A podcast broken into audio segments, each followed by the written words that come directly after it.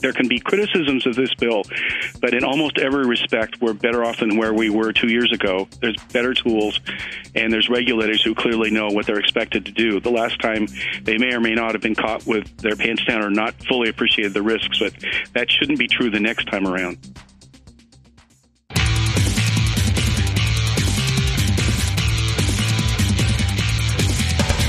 This is Lawyer to Lawyer the award winning legal podcast with J. Craig Williams and Robert Ambrogi. West Coast meets East Coast. And yes, they are attorneys, bringing you the latest legal news and observations every week with the leading experts in the legal profession. Produced right here on the Legal Talk Network. Welcome to Lawyer to Lawyer on the Legal Talk Network. We're glad you could listen today. I'm Craig Williams from sunny Southern California. And this is Bob Ambrogi coming to you from just outside of Boston, Massachusetts, where I write a blog called Law Sites and another blog called Media Law.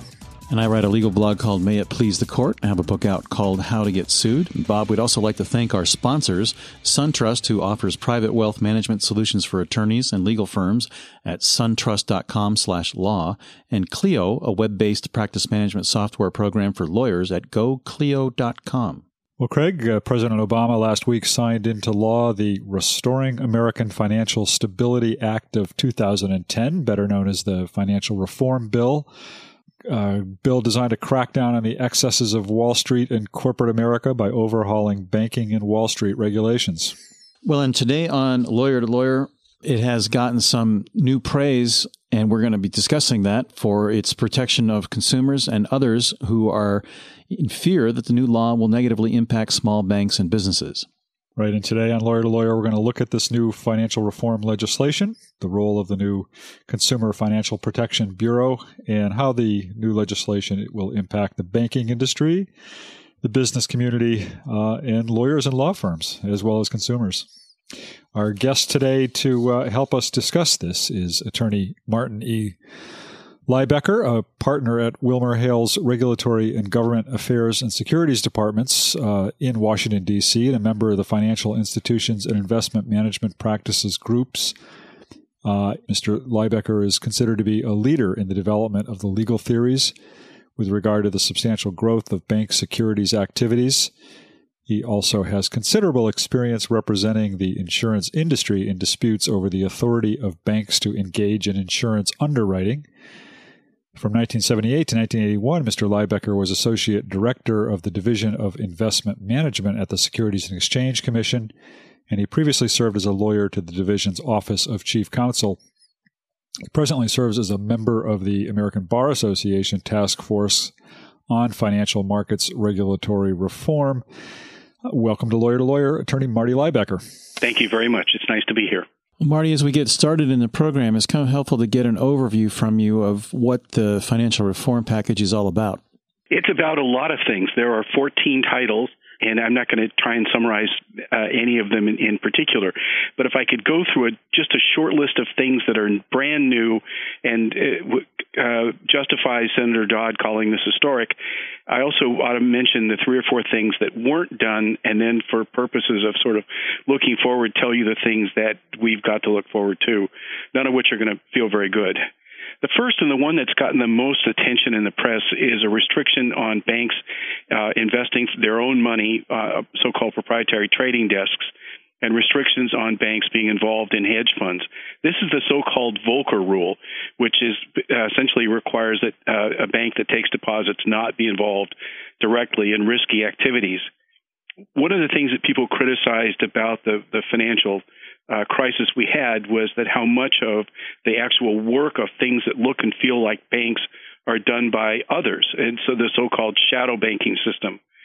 So, in addition to creating a financial stability oversight council to act as a systemic regulator, that same title it, it scoops up and includes non-bank financial companies, somebody like GE Capital, uh, among the systemically important financial institutions. It's got a, a company at the top, GE, that makes all sorts of things, toaster ovens and jet engines, but it also, of course, has GE Capital.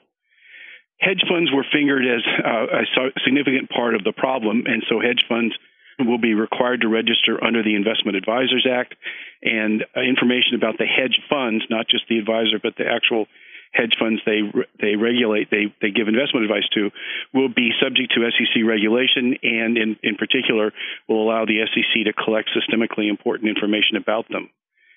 One of the uh, we are all quite aware that AIG was not it was something that the federal government had to bail out.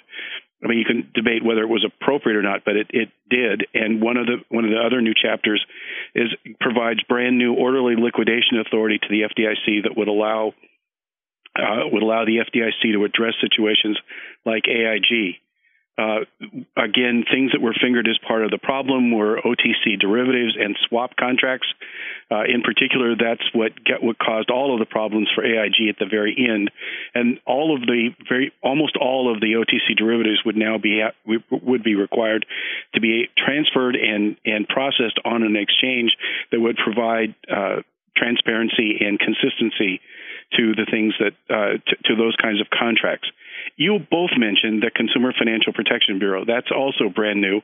It, it ultimately it was decided that it would be a bureau within the Federal Reserve Board, but it will have an independent chair appointed by the president, and it will get authority to promulgate rules that would protect all sorts of com- consumers from all sorts of products some of the things the Act doesn't do. There was a lot of ex- expectation that there would be uh, some new federal regulation of insurance, an optional federal charter to allow federal uh, the federal government to regulate insurance companies, and that didn't happen. It didn't happen out of the chute.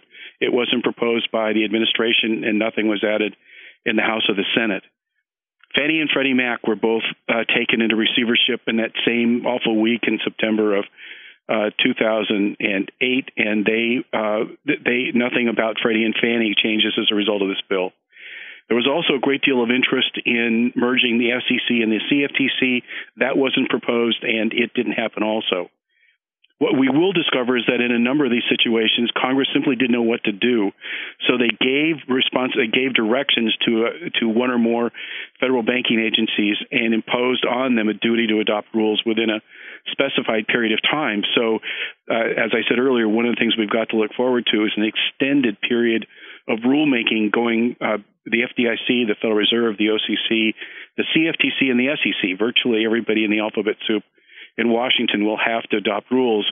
And one of the diciest ones will be a series of joint rulemaking that will have to happen between the CFTC and the SEC over over the regulation of OTC swaps and derivatives it's it's a very complex package.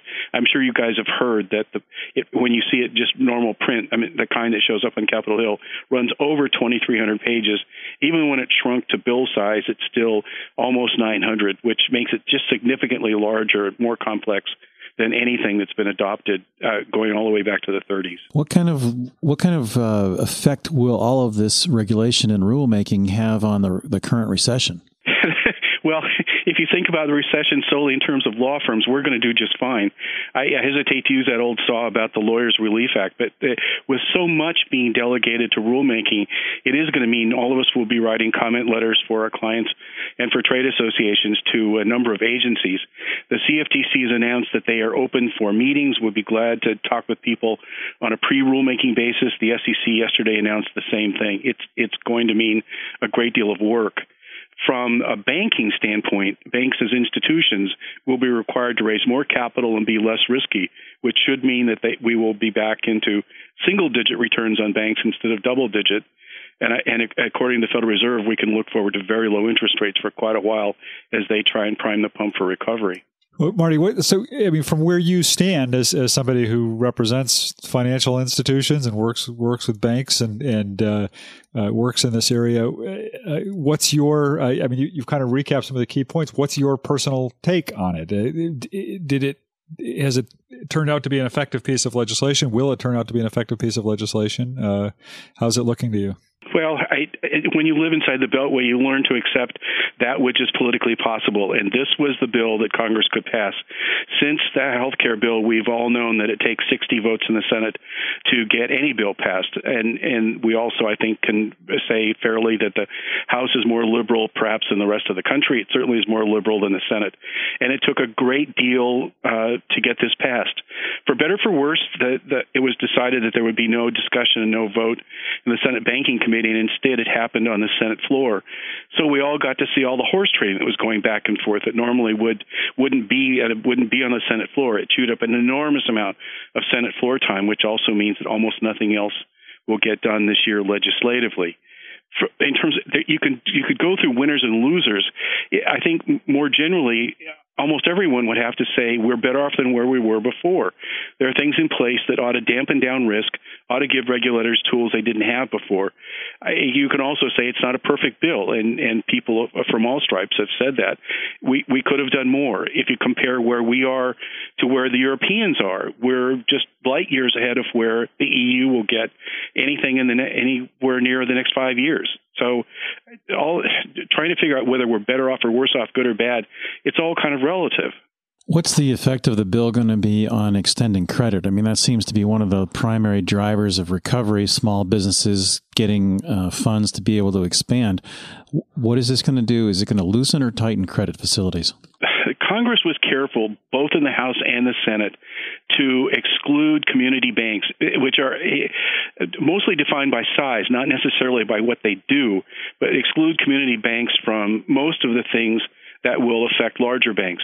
Larger banks are going to have to pay more of the deposit insurance. Larger banks will be regulated directly by the Consumer Financial Protection Bureau, whereas smaller banks will be continued to regulated by their, their regulator, and their regulator will enforce the CFPB rules. That uh, that ought to help smaller banks not pay a disproportionate cost to become regulated in, in the way this bill is going to regulate large banks. Does that mean that we're going to start to see smaller banks popping up all over the place? Well, the smaller banks have also been disproportionately amongst those that have been folded up by the FDIC. It's pretty clear that a couple of states, Georgia and Illinois in particular, uh, over the last four or five years, licensed an, an enormous number of banks that had business plans that just weren't going to work in any sort of financial recession. You can also point at Southern California, Phoenix, uh, Las Vegas and parts of Florida, and those places are still were by hit by far the worst with the housing uh, the housing decline. It's those areas are it's going to be hard for them to come back, and it's going to be hard to find any kind of lending going on. It, the, people have even people like Elizabeth Warren have had concerns about whether or not the, the TARP money and uh, the other sort of stimulus money has actually found its way through the banking system into lending, and it's very hard to find authoritative data. Uh, it is every now and then you do see an article in the paper showing that almost all the major companies, not banks, but other kinds of industrial companies, are hoarding cash, which of course means that it isn't in a bank and it isn't being lent. You, you mentioned that this bill. Uh creates a, a number of opportunities for for further uh, regulatory action, uh, for for further studies uh, and other kinds of uh, uh, actions by uh, by regulators and agencies to to put it into effect. how how much how much has the work been done with this bill, and, and how much uh, work, work, remains to be done? Uh, are, are, we forty percent there, or is there still another sixty percent uh, that that needs to be shaped through these these uh, regulatory proceedings? Or, or how, I mean, in other words, how how tightly does this bill uh, sort of rein in what's going to happen from here? I, your sixty percent guess is probably much closer to the truth. Let's just take two things and and use them as examples. Uh, it, it has been a concern of the SEC's for some time that broker dealers, registered representatives of broker dealers, uh, don't have the same kinds of fiduciary duties imposed on them, duties of care and loyalty, suitability duty, and the like that apply to an investment advisor. And they attempted to, by rulemaking, they attempted to address that. The rule was struck down by the D.C. Circuit. So uh, part of the bill here would would impose upon the SEC a responsibility to conduct a study over the next six months about how to impose fiduciary duties on brokers, how it should be done, and then it gives them authority to adopt rules both under the Investment Advisors Act and the Investment Company Act. So I, I mean, I'm sorry, the Securities Exchange Act. So I'd say there that the issue's been identified. It's been known for a long time. The exact solution isn't known, and in that sense, Congress just booted it down the hill to the SEC to fix. The same thing's true of the Volcker Rule. There were there was a lot of complaining at the end about the way the Volcker rule might apply. That it would move things. Out, it would it would prohibit banks from doing good risk taking mitigation techniques using derivatives and other things to offset the loans they'd made to counterparties and and it, it, through an, an, inclusive definition, that good activity would be would be pushed outside the bank, like the bad proprietary trading activity. I hope you realize I'm using quote marks with my fingers when I'm using the words good and bad. Uh, in, we what, what happened at the end of the day? yeah, I know it's great, great video here on audio. Uh, at the end of the day, what happened is that, is that the uh, there's uh, for a year there will be a study about what to do with the, exactly how to implement the Volcker rule. Then rules will be adopted, and then there will be phase-ins. So the the basics are in place. The out uh, the outline of what's going to happen is in place.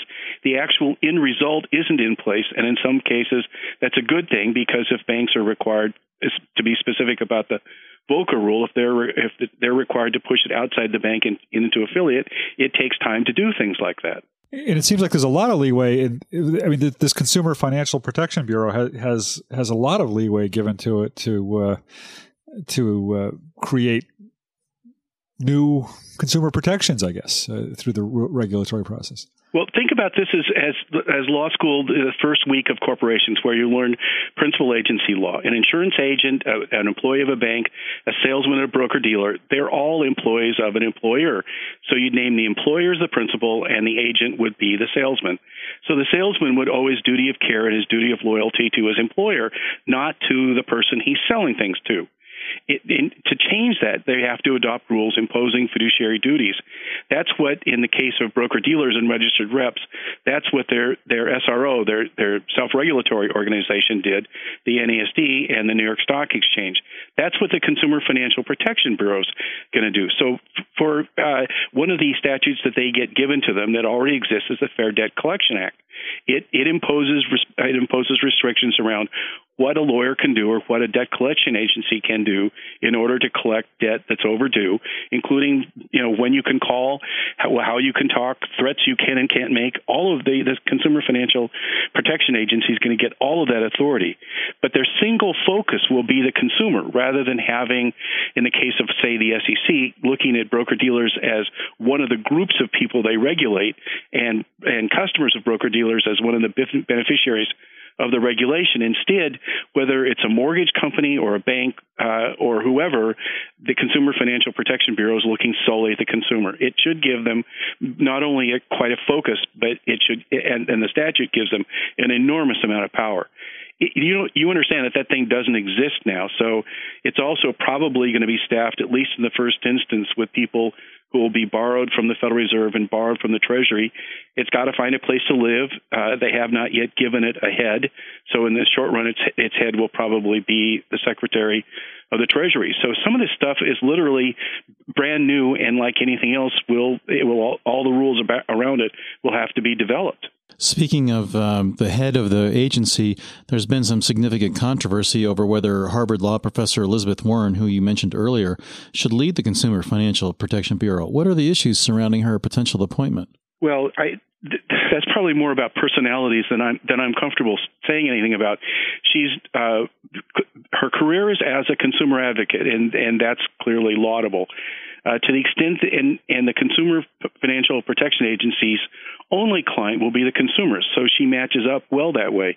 The usual criticism is that if someone is, uh, I don't know quite how to say this right, but completely pro-consumer, then then they're indifferent to the cost or the collateral effects of the regulations that they create. And the reg- if the regulations are too tight, too difficult, too hard to comply with, too expensive, it will drive people away from provi- uh, providing the products that uh, consumers really need. A lot of the same argument exists, for example, with prepaid debit cards or gift cards or things where uh, sort of shadow banking products are used by people who wouldn't otherwise use the commercial banking system. I'm sure you're aware that part of this bill was uh, the so-called Durbin Amendment gives the Federal Reserve Board authority to regulate so-called interchange fees. That's the money that's collected when you guys swipe your debit cards. That's a huge amount of money, but the debit cards, and you can have whatever view you want about taking money directly out of someone's checking account instead of using a credit card.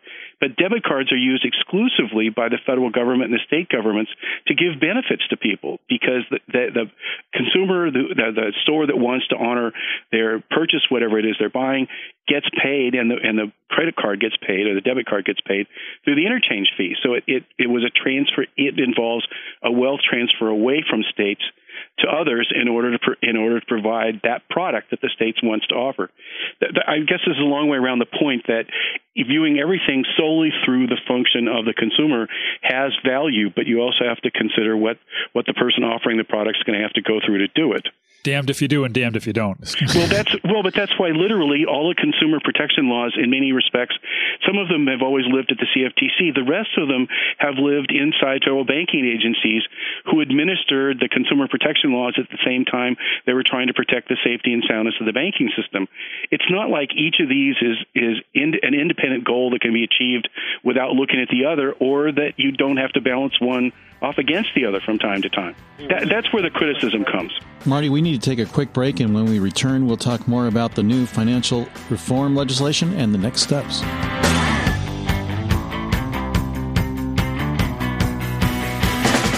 Has the recent economic climate affected the financial goals of your firm? Get back on track with help from SunTrust. Our private wealth management legal specialty group works solely with lawyers and their firms to deliver unique solutions designed for the legal community. SunTrust advisors give you sound guidance on everything from maximizing cash flow and wading through benefits planning to understanding how to retain attorneys and staff. Learn more at www.suntrust.com/legal. SunTrust. Live solid. Bank solid. SunTrust Bank. Member FDIC. Imagine how much easier managing your practice would be if your practice management software was web based. Your practice would be available anywhere you have an internet connection, completely secure, backed up continuously, and most importantly, easy to use, allowing you to spend your valuable time building your practice instead of managing technology. Start simplifying your practice today with Clio. Sign up for a free, fully functional 30 day trial at www.goclio.com. Use promotional code L2L for a 25% discount. Engage your brain. Keep up with the fast pace of the legal profession. Go to LegalTalkNetwork.com and listen to all of our great legal podcasts. They're free.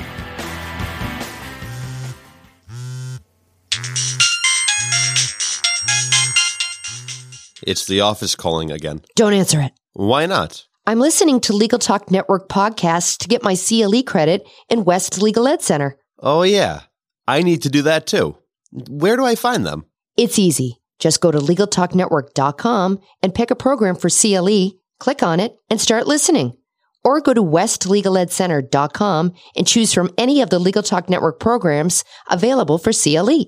That's perfect. The office can wait.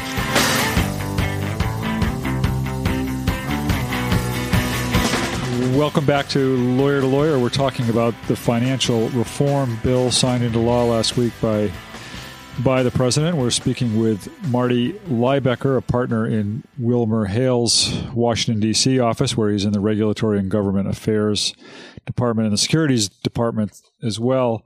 Uh, Marty, what what about the the the the the, omission uh, from this legislation uh, of anything to address the the Fannie and Freddie situation. I mean, a lot of people have said there really can't be meaningful mortgage reform without addressing uh, those those uh, uh entities. Uh, what, what's your take on that? I think they're right. Uh, but it was also the the this administration has clearly made decisions based on the art of getting something done rather than necessarily the art of getting everything done. And and Fannie and Freddie would have it, how, however one would handle Fannie and Freddie would have been controversial and it, it, it I don't know the right equivalent issue in healthcare but it it would have been sort of the third rail of this legislation.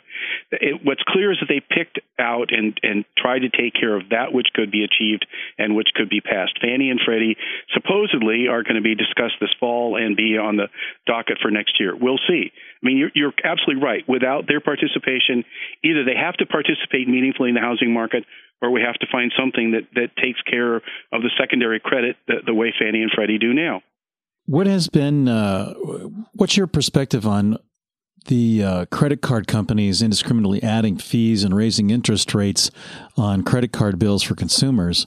Uh, and some tighter regulation on on uh, credit cards. Are we going to see that as part of this reform bill? It, the credit card regulation already exists at the Federal Reserve Board, and they last uh, let's see last spring they proposed quite a significant batch of uh, reforms on credit cards. I'm sorry, you're going to hear thunder and lightning coming on my phone. That we're getting a thunderstorm here in Washington.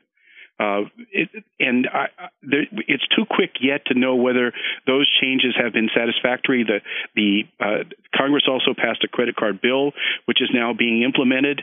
Uh, I think it's just too soon to tell. But I and I don't want by doing that I don't want to confirm the, your use of the word indiscriminately. But it is true that those cha- you know banks have made changes to credit cards, and the Fed's regulation should address that. You said earlier in your uh, comments that that this uh, all of this, uh, by virtue of its length and, and, the regulatory proceedings that are likely to come out of it, could be a, a full employment act for lawyers for, for some time to come. Uh, are there, uh, apart from the regulatory issues, uh, do you see um, weaknesses in this legislation that are likely to be the subject of uh, uh, legal challenges in, in the courts? Um, most of the challenges should come not over. Obviously, they can't. No one can challenge a section of the law that Congress has passed per se. It'll have to be an action taken by an agency where the allegation, of course, is that it's what the agency has done is arbitrary and capricious. I assume that those that there will be an immense amount of lobbying from every perspective: the consumer perspective, the lender's perspective, the broker dealer perspective, every perspective on any rule that anyone adopts. And unfortunately, there's been enough experience with the DC circuit so that it's not hard for the plaintiff, whoever he is and whatever his his beef is, to find a way to challenge the appropriateness of the way rules were adopted from an Administrative Procedure Act perspective. The DC circuits had a number of those cases involving the SEC in the last five or six years that does give people a path if they are unhappy with the result. Uh, I, I, don't know how I don't know how to predict any better than that uh, it, it seems it, since all of this is going to take at least three or four years to unwind and unfold, I don't know that it's current employment that in itself is current employment for lawyers. One thing I can tell you about lawyers in particular that relates to this bill is that lawyers would have been subject to, to the Consumer Financial Protection Act as it was originally introduced in the House and as it was moved through the Senate uh, on behalf of the American Bar Association. I helped with another group of people to lobby both in the House and the Senate to get lawyers excluded Otherwise, uh, the CFPB would have been able to examine lawyers in the same way they examine insurance agents or broker dealers or uh, bank employees, eh, which would have been pretty disastrous for the attorney-client privilege and and the expect the customers, the client's expectation of privacy and confidentiality. We were able, through the good offices of John Conyers in the House Judiciary Committee, to get an exemption for lawyers so that that just won't turn out to be true. Well, there's been a there's a, a little tiny little provision I think in the uh, reform package compared to the entire 900 pages that says that there's a whistleblowing provision uh, giving whistleblowers a mandatory 10% of what the government coops in fines and settlements in financial fraud cases. How do you think that's going to play with uh, with this whole package? You know, it's, it's interesting. Uh, there, a, a divorcing wife just got a million dollars from the SEC for whistleblowing on her husband. Uh, she discovered things that were useful to the case the SEC was making against him during their divorce proceedings. I'd, I'd certainly never seen anything like that before. Uh, the SEC has had has had whistleblowers. Bank agencies are are much less used to having that occur. Uh, and the SEC's had whistleblowing authority. This certainly enhances the financial aspect of being a whistleblower. Uh, as well, and I'll leave it at that. It's the there's clearly people who uh, had had more. Well, I the the Madoff situation. There were whistleblowers there, and they weren't listened to. There were whistleblowers about Stanford, and they weren't listened to. It, it's not the, necessarily the, the answer to all questions, but some whistleblowers have really pointed out things that were wrong, gotten paid for it, and the SEC enforcement staff has used that information quite well. Is it is it really that we might need a separate enforcement staff? I mean, is it a, is it better that the SEC have its own enforcement staff, or should we be looking at uh, the potential for having this handled by the U.S. attorney or even by a separate uh, special prosecutor. I mean, it, apparently, the Madoffs and, as you said, Stanford and Well and some other ones have gone. Uh, whistleblowers have just been ignored. The SEC's internal uh, inspector general has looked at both those situations and written up significant analyses. And of course, he had the right to go examine people, his fellow employees, and uh, get them to testify on the record and under oath each each of the agencies, whether it's the SEC or the Federal Reserve or the Comptroller of the Currency, the FDIC, they all have their own enforcement divisions, and they specialize in the laws that each of those agencies has uh, has responsibility for to me, that makes a whole lot more sense than taking an issue to a generalist, which is what you'd get if you went to an assistant U.S. attorney in a particular area or to the Justice Department and, and, and expect them to try and figure out how to solve or what to do with a particular problem. If it leads to a crime, it has to go to justice because none of the regulatory agencies has anything but civil jurisdiction. If it's criminal, they have to refer it to justice. Well, I just want to ask you. We're, we're, starting to get near the end of our time. I just was was curious. Is there a is there a financial impact uh, on this uh, legislation on, on, on businesses outside the, the financial sector per se? I mean, what what does this mean for the, the business community at large? The business community at large that has that has nothing to do with financial products uh, will find should find that it's going to be harder for them to do uh, derivatives other than through uh, to offset risk let's say procter and gamble or or nestle in buying chocolate or hershey foods in buying chocolate the, the there's an exception for end users in the derivatives bill that will let people who offset who offlay risk normally. They want to buy chocolate so they hedge for it. They should be taken care of. Everyone who's I you, I don't want to use the word in, uninformedly, but everybody who's speculating should get caught by the derivatives bill, and it's intended that they be regulated and their trades be transferred. So I, for the regular use, for the regular company that just uses the financial system for either payments or uses the financial system to hedge for something, it there, there shouldn't be a change in their life but maybe more expense is what you're saying. Yes, well, that will. Yeah, that yeah, unfortunately, yeah. anytime there's more government, there's more expense. well, Marty, we've reached the end of the program, so it's time to get your final thoughts about this whole reform package, kind of wrap up uh, the big picture overview for us, and give our listeners your contact information so they can reach out and get a hold of you if they have additional questions. I think we're way better off than Europe, and therefore, in this one, America's really been a leader. And it's just it's just the political reality of the EU that they can't get to the same place we are. But I, there can be criticisms of this bill, but in almost every respect, we're better off than where we were two years ago. There's better tools, and there's regulators who clearly know what they're expected to do. The last time they may or may not have been caught with their pants down or not fully appreciated the risks, but that shouldn't be true the next time around. Uh, I can be reached at uh, Wilmer, Wilmer Cutler Pickering Hale and Dorr. My email address is martin.lybecker at wilmerhale.com, and I would be glad to answer any questions. And I hope this was interesting for you. Well, we certainly appreciate you being on the on the program and participating today. It's been a real eye opener for uh, some of your answers, and and entertaining and, and informative for the remainder. So we'd like to, uh, Bob. I guess it, that does it for this week's Lawyer to Lawyer. Uh, remember, for our listeners, you can check out all of our Lawyer to Lawyer shows at LegalTalkNetwork.com. That's right. And I would just like to add my thanks to uh, Marty for taking the time to share his uh, perspective and, and, insights on this. Uh, thanks a lot, Marty, for being on the program this week. You're welcome. I'd like to also remind our, our listeners, of course, that they can get this and all of our shows at thelegaltalknetwork.com. And if they want to get CLE credit for listening to our show, they can do that through the West Legal Ed Center uh, by following the West Legal Ed Center link from thelegaltalknetwork.com. So that about does it for this week, then, Craig. That's right. right. and all of our shows can be found on iTunes as well. We'll be back again next week to discuss another great legal topic. When you want legal, think lawyer to lawyer. The views expressed by the participants of this program are their own and do not represent the views of, nor are they endorsed by, Legal Talk Network, its officers, directors, employees, agents, representatives, shareholders, and subsidiaries. None of the content should be considered legal advice. As always, consult a lawyer. Thanks for listening to Lawyer to Lawyer with J. Craig Williams and Robert Ambrogi. Every week, a new legal topic that you won't want to miss. We hope you'll listen again and check out our other shows on the Legal Talk Network.